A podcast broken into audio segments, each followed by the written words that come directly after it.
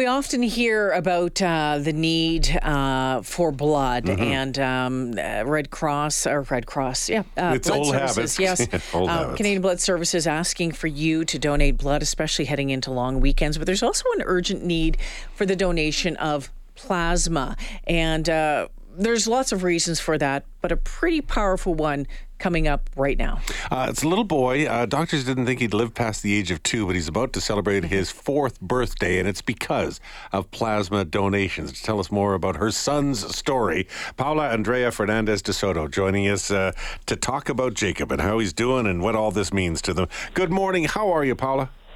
I'm very good. Thank you so much. Thank you for being here and, uh, and telling this story. Uh, tell us Jacob's story. Uh, when he was born, just what he was like, and then when you noticed that there were some issues. Course, when uh, when Jacob was born, he he looked very normal, um, and then eight days after he was born, he was diagnosed with what they call ADA SCID, or severe combined immunodeficiency. In other words, it's a kid with no immune system. Um, what we were told in the beginning is that he probably will not survive his second birthday, which it happens to children with this type of condition. It's very often.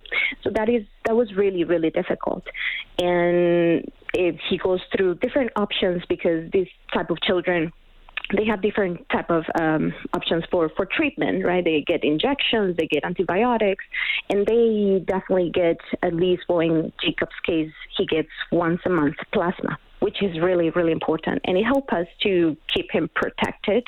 Um, kind of like it gives it antibodies, and it gives us one more day with him. Yeah, I was going to ask you, how does it work? So the, the plasma, the donation of plasma, uh, boosts his antibodies because his body doesn't isn't able to fight off infection. Pretty much, that's what that's what uh, his condition uh, resulted in, right? Absolutely. So, plasma pretty much every month that we go is a new way of boosting his artificial immune system. And then it keeps him protected for another month. And I think that that's what people don't. Don't know when they are donating that they're actually giving the antibodies to patients and that keeps them completely protected and away from the dangers of an infection of a cold Mhm. How long has uh, has Jacob been getting the plasma donations? I mean, was this something that was you know right away when after the diagnosis? I mean, he was so young at that point, or has that this been in the last couple of years? Uh, for children with a SCID or ADA SCID, they receive it from the beginning. So they get um, uh, in a combination of injections or, or enzyme replacement injections are very expensive, and also the IVIG sustain their immune system. And it's gonna go until he gets or he receives his final treatment, which will be uh, bone marrow transplant or gene therapy. That's what we call. hmm Yeah, but until he gets that, he's going to have to have these plasma uh, uh, donations uh, put into him once a month until at least that. Absolutely. So there's no stopping. It's every month, and there's many patients out there. I mean, I am a cancer patient myself, and when I was going to the uh, the uh, cancer ward, well, I will see all these ladies also receiving their IVIG. So I do understand the importance of these life-saving products, not just plasma, but also blood, is incredibly important, and there are children out there that they need. Um, blood every two weeks, which are things that are really incredible. And we don't understand the, the importance of that. In summertime, it gets a little bit tricky to get donors to to really commit to their donations. You know what? Uh, when when we talk about this, and you know, you said that the, the the expectancy he was supposed to only live to about two, and now he's doubled that. It's it's he's at four years old. Boy, oh boy, if that's not a strong message right there to get people to donate, I'm not sure what is. Uh, Paolo, what do you say to those people who have who have donated a plasma over over the years that have kept your little boy with you a little bit longer, uh, who have helped you through your cancer journey as well? I think thank you is just a little for for the gratitude that we have with donors.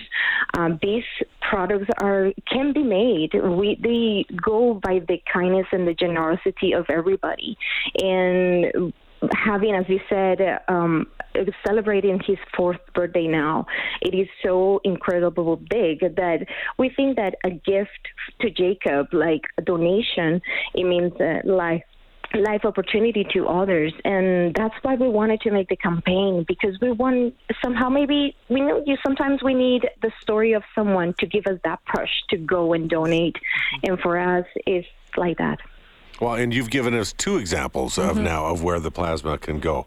Uh, so obviously, so wh- wh- what's the long-term uh, outlook for, for Jacob? Uh, as we said earlier, the doctors initially didn't think he would be able to get past two. He's now going to be four. How much down the road is it all dependent on the uh, the bone marrow transplant down the road uh, that he could have a long normal life after that? Uh, right now, we depend uh, on gene therapy, which um, it's a process that it will be kind of like a type of a stem cell transplant. Uh, but until that moment, and even sometimes kids, when receive their transplant, they still need to be supported by IVIG for quite some time until their their immune system is completely stable. So, it, IV, plasma and blood are definitely really important, and sometimes we forget that that exists people out there that you know there are patients that they really rely on them. Um, do you know, Paulo, off the top of your head, as far as are there any requirements for donating plasma? Any things that you have to match, or what what would they be? I believe that for plasma, you just need to feel healthy. If you have a tattoo, for example, you can donate after six months of your tattoo has been placed. Um, there's a couple questionnaires that you will be told or be asked uh, when you want to donate, but it's really easy to go. And sometimes, again, you know, if you feel that you can donate or you actually can donate, well, there's a lot of people that you might have in your family that are willing to do that for you. In my personal case, I can because of my cancer. So my husband kind of like does the, the deal for him and for myself.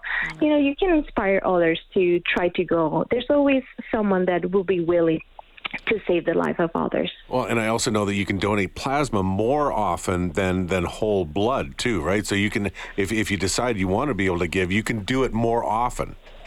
Absolutely. So blood you can donate every, I believe, 56 days, and plasma I think that is every two weeks.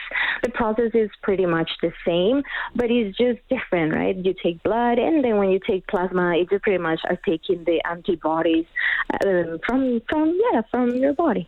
When's Jacob's birthday? Jacob's birthday is going to be August 8th. August 8th. Have the very best birthday. Wish him well from us. Yes. And thank you so much for sharing your story and his. Appreciate it. Thank you. Thank you so much to you guys for the opportunity.